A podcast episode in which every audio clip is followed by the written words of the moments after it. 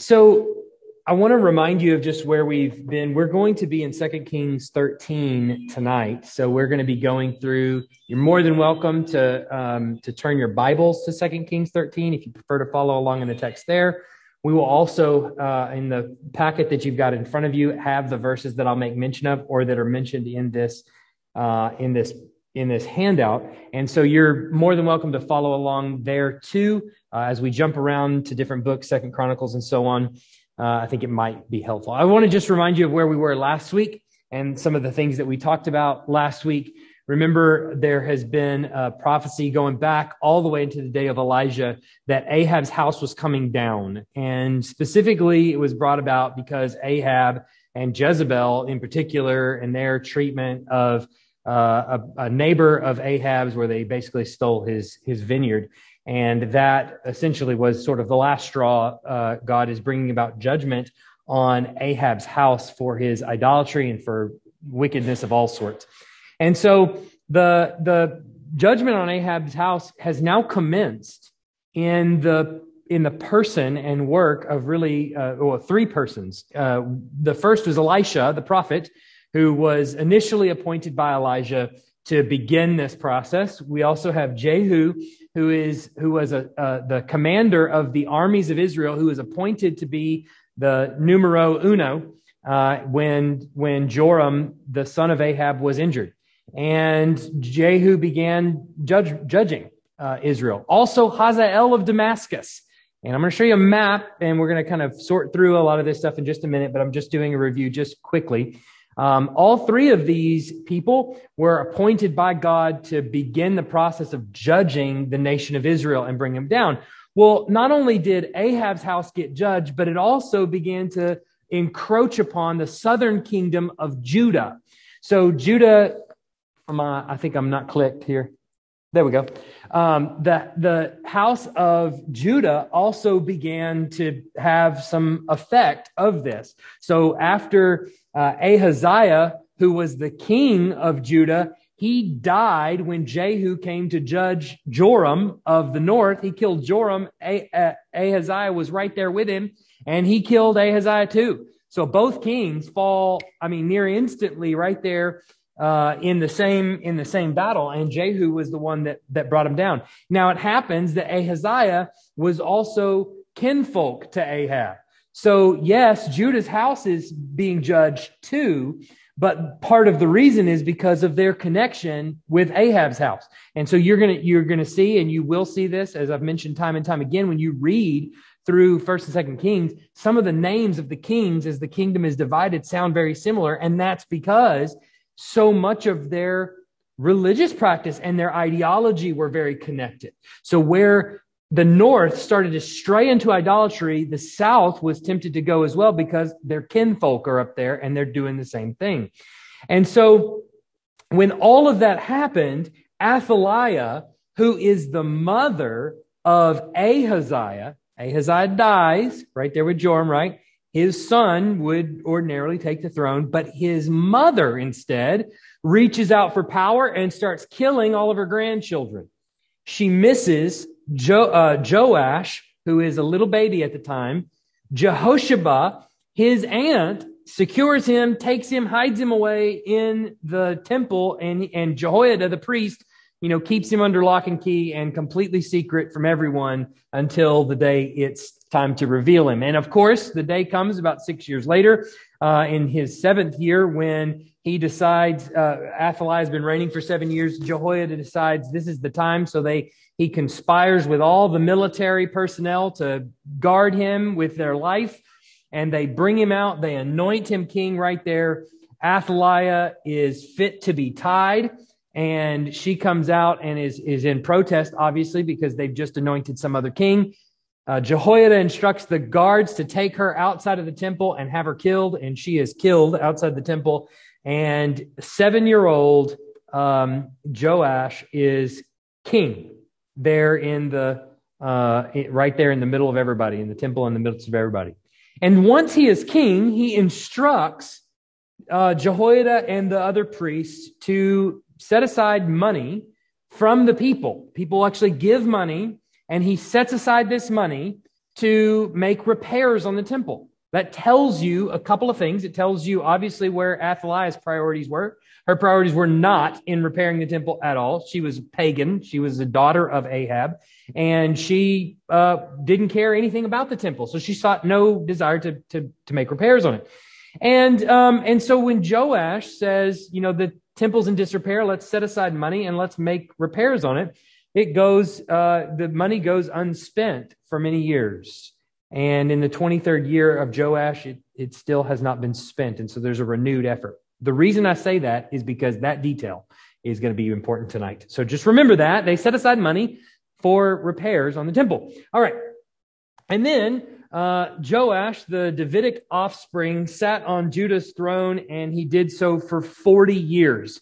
Since he was only seven when he began his reign, obviously, Jehoiada the priest was sort of his chaperone and disciple maker, you might, you might say, if we're going to put it in New Testament terms. And he listened to the voice of Jehoiada. But then at some point in his reign, Jehoiada died. And that, it turns out, was the spiritual uh, barometer of, of King Joash. And Joash fell. And when he fell, he fell hard. He ended up putting to death Zechariah, who was Jehoiada's son in the temple, actually, put him to death. And this started to lead to his decline. So we're going to talk about Joash's death. I know we, I briefly talked about it last week. We're going to talk about it a little more tonight. And we're going to go, we're going to turn our attention back to the north as well. So just to make sure we have everything down. Now, all that being said, let me just take just a brief second here to, to just recalibrate everybody for just a second. I want you to remember just a couple of things. Geographically, we're looking at one main area in the Old Testament. I know a lot of these places can, you hear these names and you're like, where on earth is that? I have no idea. I've never heard of this place before. But really, when we think about the Old Testament, we've got to keep just a few big areas in mind. And here is a map of those big areas. Okay. I've got them circled here. There's really five big areas that you got to think about. Okay. First is Babylon. That's a big one. All right. It's down here in the southern part of the Mesopotamia region. Remember, Mesopotamia is this green area. It actually goes all the way down into uh, Egypt. All right. But this is, this right here is called the Fertile Crescent because it's shaped like a crescent. All right. This is the Mesopotamian region. Babylon is right in the heart of it. Babylon is so important, obviously, for reasons we'll get to later. But Babylon is really important. They're a kingdom that's going to rise up here pretty soon. Assyria, who is right here, just to the north of Babylon, is tremendously important, and they're going to be even more important in the coming weeks. Okay. Assyria is growing in power right now in our timeline, and they are tremendously important for, particularly for the northern kingdom of Israel. Then we've got Syria. This goes by many different names in the Bible. Sometimes you'll hear it called Syria. Sometimes you'll hear it called Aram. Sometimes you'll hear it called Damascus. Very confusing, but it is the same place. It's Syria. And for that matter, Babylon can sometimes be called Babylon by its capital city, or sometimes it can be called Akkad, or you might hear the Akkadians, all right, it, because of the city, all right? So uh, Syria is the same way. Sometimes it's called Damascus, sometimes it's called Aram. It just depends. And then we've got the land of Canaan. Later in New Testament time, labeled Palestine, but the land of Canaan uh, is right there. And then we have down here in the lower portion, I think my laser pointer went out. No, it's here somewhere. Anyway, Egypt. Uh, you all know where Egypt is. That's probably the one you're most familiar with. So when we're thinking about the geography of the land, we're talking about some major areas. All right. These are going to be, a couple of these are going to be really important. And I want you to just see them on a map to just remember where they're located. Particularly for tonight, Syria, Assyria, two different places. All right. Syria, Assyria, and the land of Canaan. You all know where that is. Okay. Now, with that in mind, there's also a few years that are tremendously important. So timelines, we can get, we're talking about a whole bunch of years and, and, and it can get really confusing, but there's really three years in particular that you just need to screw into your brains and just, just fix there in place. First year is an approximate date. We're going to call it 931. 931 is the approximate date Solomon dies, and it's the approximate date, or it's at least the beginning, when the land begins to split up. All right? 931, kingdoms are divided. The death of Solomon, Rehoboam comes in, and God splits the kingdom in two pieces. All right? Northern kingdom and southern kingdom. That's a tremendously important date, right? So when you're thinking of Israel's history, pretty much united under David until we get to Solomon's death in 931, and then it starts to break apart. God actually breaks it apart. He has Rehoboam on the throne in the south and Jeroboam on the throne in the north. 722, that's an important date because that's when Assyria is going to come into the northern kingdom and haul off all of the northern kingdom called Israel into captivity in Assyria. The last one, 586, that's tremendously important because that's when Babylon comes into the southern kingdom and hauls off everyone from the south into Babylon. And that, that Babylonian captivity actually takes place in three successive campaigns that are over a number of years, but it finally ends in 586. Okay? So think about it this way.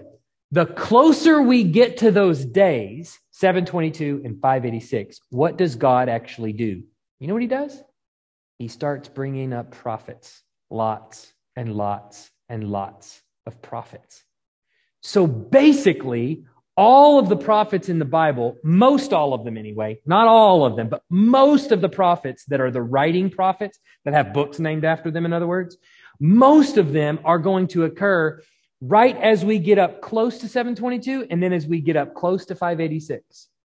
And so uh, most of many of our big prophets are going to be labeled by where they fall in relation to 586 in relation to the was this before Babylon? Was this during Babylon? Or was this after Babylon? All right. So those three dates is all the dates we we we lay out there and everything like that. You know, they can get really confusing as far as the timeline goes. Take those three dates and just fix them in your brain um, because they're tremendously important. And so when we refer to, when I refer to dates tonight or any other time when I refer to years, you'll know, oh, we're getting close or we're, you know, that kind of thing. You'll know at least where we are in relation to some of these captivities. All right. So with that in mind, let's, let's dive in. So, um, Hazael of Damascus, remember, he's the king of Damascus. He is on a campaign of judgment. And he's given this campaign, honestly, by, by the Lord and uh, commissioned by Elisha. And it brings tears to the prophet's eyes whenever he tells Hazael, this is what you're going to do. He weeps because he knows this is what's going to happen to the people when you do this, when you judge the land. I know that you're going to, you're not going to relent of your, of the disaster you're going to bring. And that's really sad. And so Hazael continues to judge all the way through his death. He continues these military campaigns into the northern kingdom, killing tons and tons of people and continuing to engage God's people in battle all the way up through his death in 801. So that's where we're at. What year did Assyria walk in and capture the northern kingdom? 722. All right. So 722, we're in 801 right now. Hazael dies and the campaigns don't stop when Hazael dies. He passes it off to his son Ben Hadad two. And Ben Hadad two keeps coming in and keeps wreaking havoc on the children of Israel, particularly in the northern kingdom.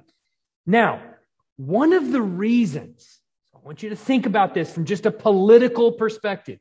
Why would a nation be able to just not have any concerns about anyone else, but go into a land and just continue to engage them in battle and continue to plunder all their goods. Well, it's because they didn't have another enemy around, right? That's the reason you're able to do that. Because Assyria at this time is basically nothing. And so Aram, if you'll think about the map for just a second, you remember the map. You've got Assyria You've got Assyria over here, and you've got Aram, Damascus, that area right here, right? So Assyria over here is virtually nothing. So at your back, you don't have to worry about an enemy. You, you got no one. And Babylon even if they did have a military, well, they've got to go all the way up through Assyria to get to us. That's a natural buffer. So Aram is not concerned with anybody behind them. What does that mean? That means you can walk into this territory of Palestine or Canaan and you can take advantage of it. Any resources they have, you can plunder. Well, that's a big deal because remember the Fertile Crescent? If you'll dig back in your memory a long way back when we were in the middle of COVID and we were talking about this whole area, right? The Fertile Crescent is tremendously important in history. Why? Because it's fertile. As the name implies, it's fertile. Why is it fertile? Because it's got two massive rivers that run right up the side, uh, uh, either side of it, the Tigris and the Euphrates. You've heard of them? right? These are tremendously important. And everything in between is lush and green. That's why they call it the Fertile Crescent. But that extends all the way down into the land of Canaan. And so for anybody who's worth their salt, you got a halfway decent military. What are you going to do? Well, you're going to try to take the whole place, right? The whole lot. Because if you own it all, then man, are you rich, right? There's nothing you can't do, which is part of when we were talking about the children of Israel moving into the land of Canaan, moving into Palestine, the reason that that's so tremendous is that the, there is actually a peasant group of people, a group of people who were slaves in Egypt, who walked across the wilderness and they just walked into the richest territory in the entire place. When on earth has that ever happened? Right? It hasn't. I mean, you don't just walk into Times Square and take the place right? This is tremendous property that they've taken. And so, if you've got a military up north who has nobody, no enemy behind them, well, they're just going to come in and pillage and plunder the whole the whole lot. And that's what they did. They took control all the way through uh, Hazael's death, even into his son's death, and it lasted at least until about 796. We're saying so Five years after Hazael's death, they continue to walk in there and plunder, and they had occupied, they had taken many territories in what's called the Transjordan, which is just to the east of the Jordan River. They had taken a lot of those territories from Israel. You know what it's like? I mean, that's, that's tribal territory. That's tribal allotment on the other side of the Jordan River. Do you know what it says to a king when you've lost the ter- a king of Israel, no less, when you've lost territories outside the Jordan River? Well, that's a big deal. And Hazael was able to just come in and take it with little to no impunity because Assyria is nothing. Now, the reason that Joash was able to remain free from all of this is because he paid Hazael off. Now, I want to ask you a question. Where do you think he got the money to pay Hazael off? Right out of the temple. Look at 2 Kings 12, 17, 18. At that time, Hazael king, now this, by the way, this passage occurs right after uh, uh, his decree that we need to save up money in the temple. All right. So at that time, Hazael, king of Syria, went up and fought against Gath and took it. Now, Gath, just pause for just a second. Gath is right down in the Gaza Strip, right? You've heard of the Gaza Strip, I'm sure. The Gaza Strip is right by the Mediterranean Sea. It's the area that the Philistines had occupied. Gath is one of the big cities of the Philistines. So that is down. So if you have Jerusalem in the southern kingdom, that is, that is right down here next to Jerusalem. All right. So they go in, he's on a campaign to go down here into Philistine territory and take it. And so he does, he battles Gath. Well, on his way back to Damascus, to Aram, he looks over here and he goes, Well, who's guarding this temple over here? And this point, this is where uh, where um, uh, Joash speaks up. And jo- Jehoash, uh, king of Judah, took all the sacred gifts that Jehoshaphat and Jehoram and Ahaziah, his fathers, the kings of Judah, had dedicated sacred gifts. That's dedicated to the temple. And his own sacred gifts that is in the coffers uh, for repairs of the temple. And all the gold that was found in the treasuries of the house of the lord and of the king's house. And he sent these to hazael the king of syria. Then hazael went away from jerusalem. So there were tons of treasuries that were stored up for repairs on the temple and all kinds of sacred gifts that were otherwise dedicated to the temple of the Lord. And he took all of those coffers and said, well, here, just we'll give these to you so that you don't destroy us. Racketeering is basically what that, that is. The mafia is well known for it, right? But that's basically what that is. And so he, he gives them all this gold and it is apparently enough to divert Hazael's attention from the southern kingdom at least for a little while. But what happens in 801? Hazael kicks the bucket. That's the thing about kings, they're mortal, right? And the deals that you make with the one king, they don't necessarily carry over from generation to generation. So he pays Hazael in this large sum of money from the temple, and it's the, the immunity from prosecution is only going to last so long, right? Ben Hadad's going to take over, and unfortunately, that is the end of that little uh, what, gravy train for Joash. In fact, soon after Hazael dies, we're not sure exactly when, but soon after Hazael dies, uh, the Syrians under Ben Hadad, they go into Judah and God gave Judah into their hand.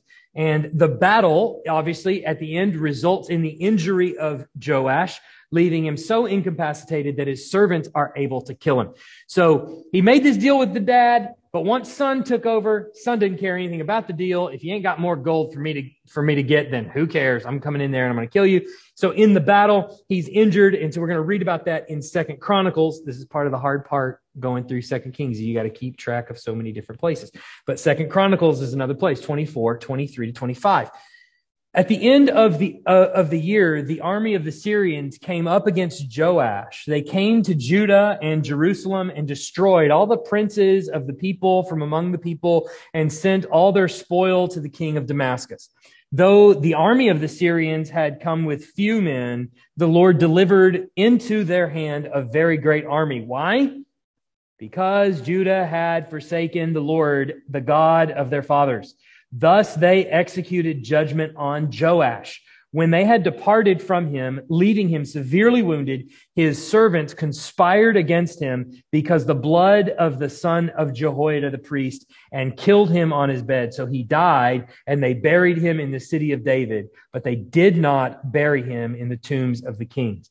Now, this is one thing we see time and time again with the kings of the north and the south. When they step into idolatry and immorality, God is pretty swift to judge them. And he does here with Joash because of what he had done to Jehoiada's son. And so he is killed. So he's injured in battle, and then his servants gather around him and kill him.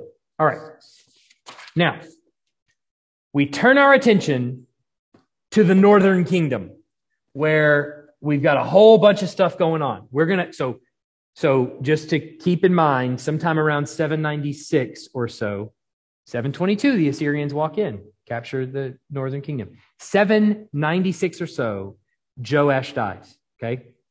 Okay. That closes the curtain on the south for the time being. We turn our attention to the north and we go back in time 17 years. All right. 17 years before the death of Joash, Jehoahaz, the son of Jehu, is now reigning in the northern kingdom. So on the back of your packet here, in the back page, just remember, back here in the back, you've got a little timeline of when the kings reigned north and south, and then we're filling in the prophets as they come about, right? And so, and kind of trying to put them in their place. Okay. So you've got your little timeline and you see over there on the north, you've got Jehoahaz who takes over the throne uh, several years before, uh, 17 years before Joash's death in 796. All right.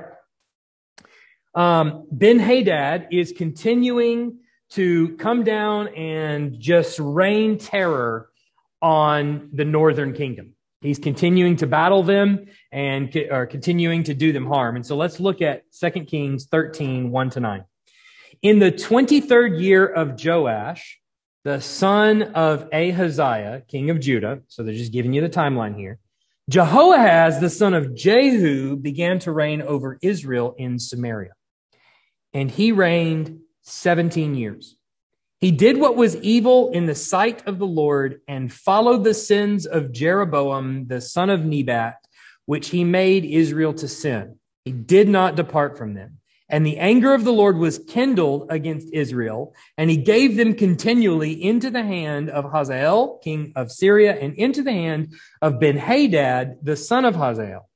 Then Jehoahaz sought the favor of the Lord, and the Lord listened to him, for he saw the oppression of Israel, how the king of Syria oppressed them. Therefore, the Lord gave Israel a savior so that they escaped from the hand of the Syrians, and the people of Israel lived in their homes as formerly.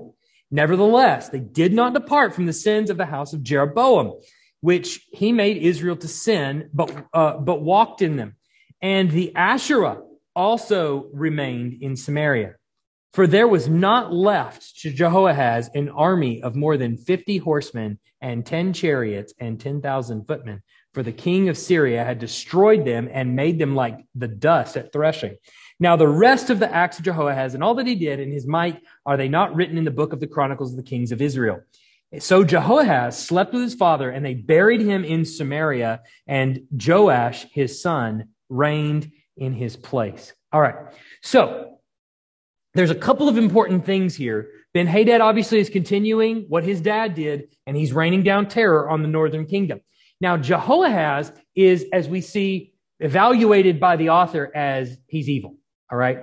But there's one tiny little, very important detail in here that you cannot, absolutely cannot miss. That there was a day of distress that came upon Jehoahaz, and he called upon the Lord. And what happened? It says in verse 5 that the Lord sent a deliverer, a savior to the northern kingdom. So, what we can't miss in all of this, as often as God's people fall into idolatry and wickedness, and he judges them for it, he also steps in and is gracious and loving, slow to anger, and abounding in steadfast love, and saves them, right? So we can't miss that because it's important even for the end of this passage tonight. So, so remember that he steps in at, at Jehoahaz's uh, request in spite of the fact that the northern kingdom continues in idolatry. The author is clear to make you understand that, that they continue in idolatry. They didn't turn from the acts of Jeroboam, the idolatry, the worshiping at the temples, the worshiping of the false gods and things like that yet the Lord still gave them a Savior. Now, what was this Savior? Uh, well, we don't know. The text doesn't say, but historically, there might be some inclinations that sort of fill in maybe a gap here that it's probably the king of Assyria. All right? The reason is because at about this time, the king of Assyria, about this time in human history, the king of Assyria begins to launch campaigns into Aram. Remember what we talked about earlier? You got Aram up here. They have no enemy at their back. And so they are able to pursue the land of Canaan with impunity. No, no recourse. They just continue to take land and pillage and plunder. But about this time in human history, the king of Assyria comes on the scene and begins to wreak havoc in Aram. The king of Assyria, in case you wanted to know, his name is Adad Nirari III. All right. I'm sure you're going to remember that and you're going to write that on the back of your eyelids and you're going to think about it as you sleep tonight. Um, but the king of Assyria at about this time in human history begins to mount up an army. This is like the first time Assyria has been important in a long time. All right. In a long time. And it's really the last time they'll be important or significant for the next 50 years. All right. So just think about this for just a second. The reason that I think this is really important, I've got all these gadgets and gizmos up here. Um, the reason that I think this is really important, just to remind you of the map again, is because you have the, there's this, there's a, a passage in the Psalms. I wrote it down because I couldn't remember it off the top of my head. So, uh, Pro, uh, in the Proverbs, Proverbs 21, 1, the king's heart is a stream of water in the hand of the Lord. He guides it wherever he will, right? Turns it whichever way he wants to. The reason that that, that verse, that proverb should just govern your reading of all the scriptures, but in particular the Old Testament, is because you've got situations exactly like what's playing out tonight right here. You have the king of Assyria, Assyrian kingdom, which has not been much of nothing for a long time.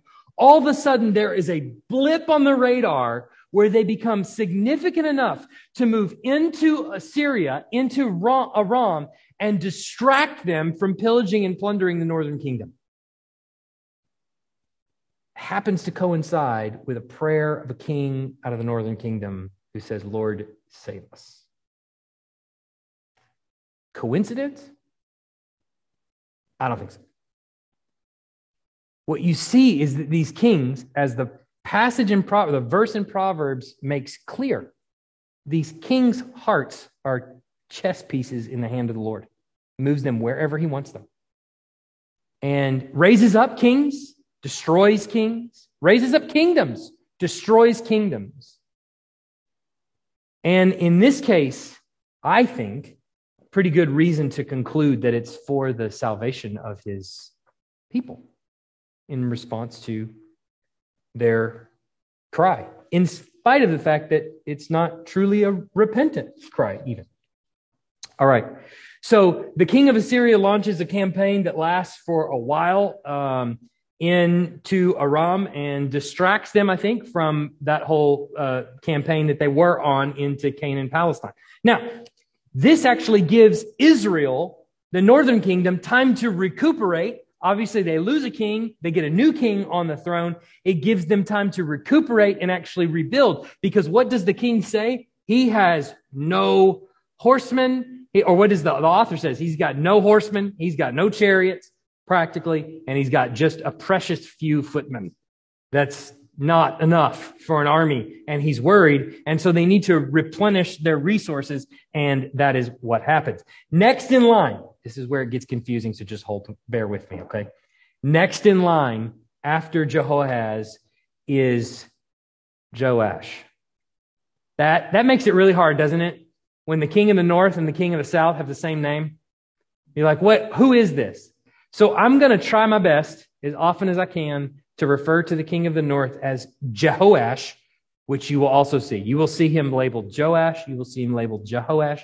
Just pay close attention to where they say he's king of. All right. Anytime you see a king in the Old Testament, just pay really close attention to where he's the king of, because that, that's going to help you out, I think, a whole lot. And you know, having a list like where the kings fall in order can sometimes be helpful when you read the Old Testament. All right. So a new king, Jehoash, uh, comes on the throne, on, onto the throne of the north, and he's really not very exceptional and not worthy of much mention at all. The author actually tells you as much. Look at 2 Kings 13, 10 to 13. One exception here. He says, in the 37th year of Joash, king of Judah, that's the one in the south, Jehoash, the son of Jehoahaz, began to reign over Israel in Samaria, the capital city, and he reigned 16 years.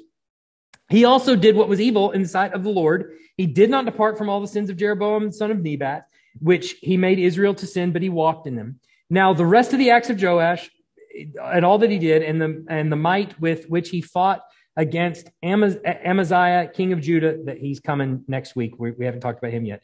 King of Judah. Are they not written in the book of Chronicles of the kings of Israel? So Joash slept with his fathers, and Jeroboam sat on the throne, and Joash was buried in Samaria, king of Israel. Well, boy, it, it, we get the same little formula there in his text. He, well, he walked in the sins, he did this, he didn't really do much, and then he was buried. And so we don't get much on Jehoash, but we do get this one little thing, this one little thing that's different from the formula is he fought with Amaziah. Now, why is that actually important? Well, it's important for what happens next because it brings in the death of Elisha. Ah, that's right. Here we get down to the nitty gritty where Elisha is going to die. Why is that significant that Elisha is going to die? Did we like Elisha? Of course, we like Elisha. Uh, Elisha, what, what, what was he? for Israel? What, how did we feel about Elisha? What, what did we feel like he was for Israel? Was he not something of a conscience for Israel? Boy, if Israel steps out of line, he's going to let you know it. Well, where is Israel going to go if Elisha is dead? What happens to the conscience of the land and the king if Elisha is not there to anoint the next king or to pronounce judgment on the king or, or what have you. What is going to happen to God's people? Doesn't that question at least come into your mind when you see Elisha is on his deathbed? Should. You should start thinking, boy, I don't like that. I don't like it when that happens. Okay, so Elisha falls ill.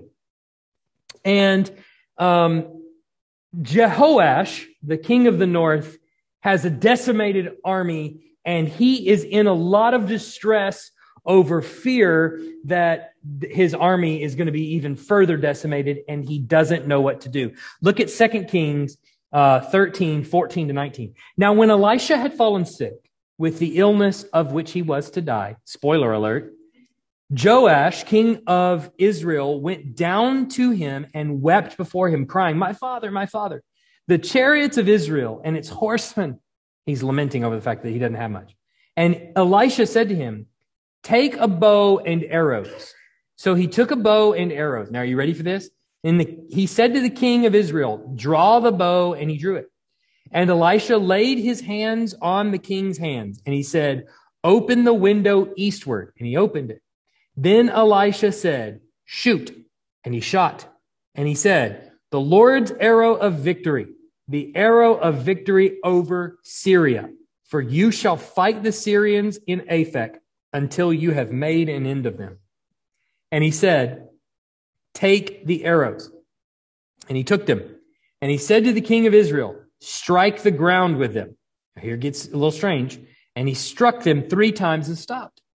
Then the man of God was angry with him and he said, You should have struck five or six times. Then you would have struck down Syria until you made an end of it. But now you will strike down Syria only three times. Strange passage, right?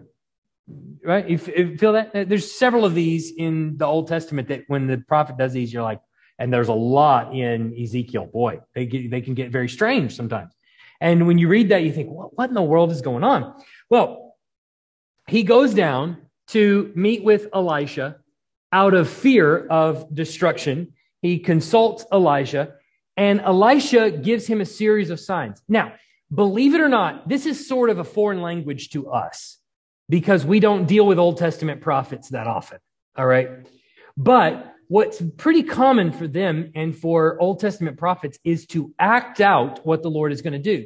You actually even see this in the New Testament. And if you read the book of Acts, um, and I'm going to, I can't remember the names off the top of my head, but, but Paul is walking his way back to Jerusalem and several of the people meet him and they, they tell him that they, they have bad feeling about this when he goes back and he's going to actually be arrested and that's going to eventually lead to his death many years later. And one of the prophets there with them binds his hands and binds his own hands and says, This is how you're going to walk out of Jerusalem, basically.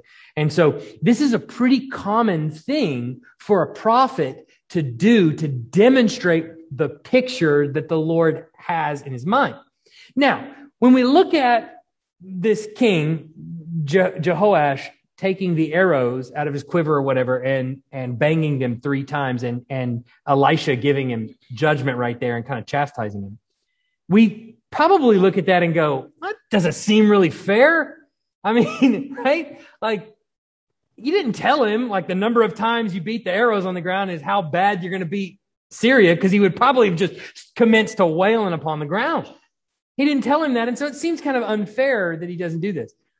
But you have to understand that they're in the mode of enacting what the Lord is showing to Elisha. And he's just shot an arrow out the window and he's told him that's what you the arrow represents what you're going to do to Aram. So he's just told him what the arrow symbolizes. And now he's given him the arrow and he says, Take the arrows and whack them on the ground. This arrow symbolizes what you're going to do to Assyria, to Damascus, to Aram. What would you do if you realized these arrows just put the head of the king right there on those arrows and you just you just you just do whatever you want. You whack them on the ground. Well he should be whacking them on the ground right? He should be breaking them in half and you know stomping on them and things like that. He is less than enthusiastic about this whole thing which is underscores some evidence i think that's there that says he's not really sure what this crazy man is talking about.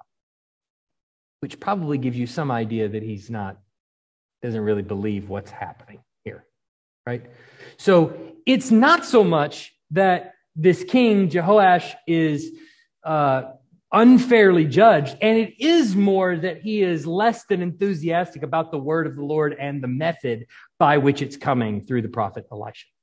So, for that reason, I think he is judged. And so, Elisha gives him this ominous sign. But then Elisha dies. That's a big deal right? Because we've thought, well, Elisha's fallen sick. We knew this day was going to come and Elisha is taken away. What is Israel going to do now? And lo and behold, he's dead. And all of a the sudden they start getting pummeled by another country. Now they're engaged in war. Well, goodness. Okay. So let's read, um, 2 Kings 13, 20 to 25. So Elisha died and they buried him. Now, bands of Moabites. We got Moabites now. We had Arameans. Now we got Moabites. Moabites are out to the east. Mo- a band of Moabites used to invade the land in the spring of the year. And as a man, and, and as a man was being buried, this is another man, not Elisha, was being buried. Behold, a marauding band was seen, and the man was thrown into the grave of Elisha. Okay, so they got a man with them. They're they're putting him to death. This is totally different than than uh, than Elisha. They see a band of marauding invaders from the Moabites, and and they well they've got to put down this man that they're carrying. And they throw him in the grave, and then pick up their weapons and go to fighting. Okay, so the man falls into the grave of Elisha. All right. and as soon as the man, this is in 21, the end of 21, as soon as the man touched the bones of Elisha, he revived and stood on his feet. Wow. Res- resurrection, right? We've already talked about how many parallels between Elisha's life and Jesus' life there is. Now we see a resurrection. Okay. Um, now, uh, Hazael, king of Syria, oppressed Israel all the days of Jehoahaz. But the Lord was gracious to them and had compassion on them, and he turned toward them because his, of his covenant with Abraham, Isaac, and Jacob, and would not destroy them, nor has he cast them from his presence until now, meaning until this very day. Okay, hold, hold on to that just for a second. It's really troubling that Elisha dies. And you might be inclined as a Western reader in the 21st century to read that passage and think that's how much power Elisha had that somebody was thrown into the grave, and as soon as they touched his bones, the guy got up and was revived. That's not the way you're supposed to read it. The way you're supposed to read it is going, dead bones can't do that. Dead bones can't wake up people, right? Or don't you think they would wake up themselves? Dead bones can't do that. The way a Jew reads that is, well, he's dead. Elisha's dead. There's, there's nothing left there of Elisha. It's the same way we're supposed to read in Acts when it says Peter's shadow was healing people. It says Paul, the Holy Spirit was doing such mighty works. The Lord was doing such mighty works through Paul that handkerchiefs that touched people that he had touched were healing people. Well, you could read that and say, well, Paul was such an amazing guy that the handkerchiefs were healing people. No, that's not what Luke tells you. Luke tells you the Lord was doing such a work through Paul that things that he had touched were healing people, like handkerchiefs. So we have this question Elisha's died. What is going to happen to Israel? It really becomes a question of who is the protector of Israel. Is it Elisha? Well, the author lets you know hang on. It was a dead guy that was thrown into Elisha's tomb. And as soon as he touched the bones, he woke up. It tells the reader not that Elisha is powerful, but the spirit that endowed Elisha with that ministry is powerful. So, what does it reiterate to the reader? That the Lord is the protector of Israel, that he always has been. Who is the protector of Israel? It's the Lord, he always has been. How do we know that? Because the verse that follows right after it here's a band of marauding invaders, and a guy gets up. Here's one more soldier now that we thought was dead, but now he got up and he's now fighting. so, Assyria, uh, not Assyria, Syria oppressed Israel all the days of Jehoahaz. Remember, that was the father of Jehoash. But the Lord was gracious to them and had compassion on them, and he turned toward them. Why? Not because of the covenant with David. You, you realize that? Not because of the covenant with David. That's the South. And when, when he talks about his kindness toward the South, he mentions the covenant with David. But for this, the Lord's got to go all the way back before David because he didn't have that kind of covenant with the northern kingdom. But he does have a covenant with Abraham, with Isaac, with Jacob because they are children of Israel. And so the Lord digs back all the way in the archives of his memory to go back to the time of Abraham, which is thousand years from where they're at now, and says, Because of the covenant I made with Abraham, I will respond to you in kindness. And so he says, The Lord was gracious to them. Who is the protector of Israel? It's Yahweh. And it always has been. How do we know that? Because dead bones that he empowered gave us another fighter on our side. Questions? Sure. Yes. Protector, provider, you name it. It's the Lord, and it always has been. Now, incidentally, why is this also important? We're in about 790 somewheres, 790s. Why is it important for you to remember right now, for the author of Kings to say, the Lord always has been the protector of Israel, and he always will be? And he remembers his covenant that he made with Abraham. Why is that important for the author to remind the reader right about this time? Because Assyria is about to come on the scene here in just a few years about 40 or 50 years, Assyria is going to come on the scene. And Assyria is going to do some real bad stuff in the northern kingdom. In fact, they're going to create the Samaritans. The Samaritans we know from Jesus' day. They're going to create them And they come in and invade. At that point, you're going to be tempted as the reader to go, well, that's it for them. And the author of Second Kings is here to go, don't, not so fast. The Lord is the protector of his people. He always has been. So then what does that say to us? Right? Not only has the Lord set his affection to his people, but he actually sent Christ, his own son, to die for them. His affection is sealed upon his people. I've said a number of times, and, and this is true, it's been so really true in my life, and it, and the more I say it, the more I find people who who you know commiserate with me. That often in the midst of sin and just even just sinful choices and even just even just spiritual ruts that you get in where you just less than on fire for the Lord, you know, you you I, you have this kind of nagging thought that the Lord's just he's just mad at you. And he just he's had it at this point. But that's not true. The Lord disciplines those he loves, sure.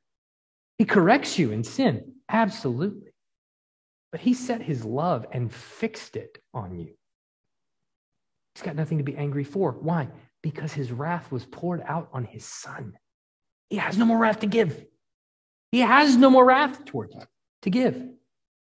That's why we can come in here and sing praises. He has no more wrath to give to us. So we can be comforted by that. And even in the Old Testament, when his people were just walking and abusing every every which way, he still remembered. He was still kind. Other questions? Comments? James? Yeah. Yeah.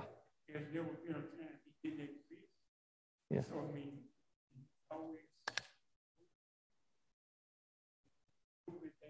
Yeah. Yeah. Yeah.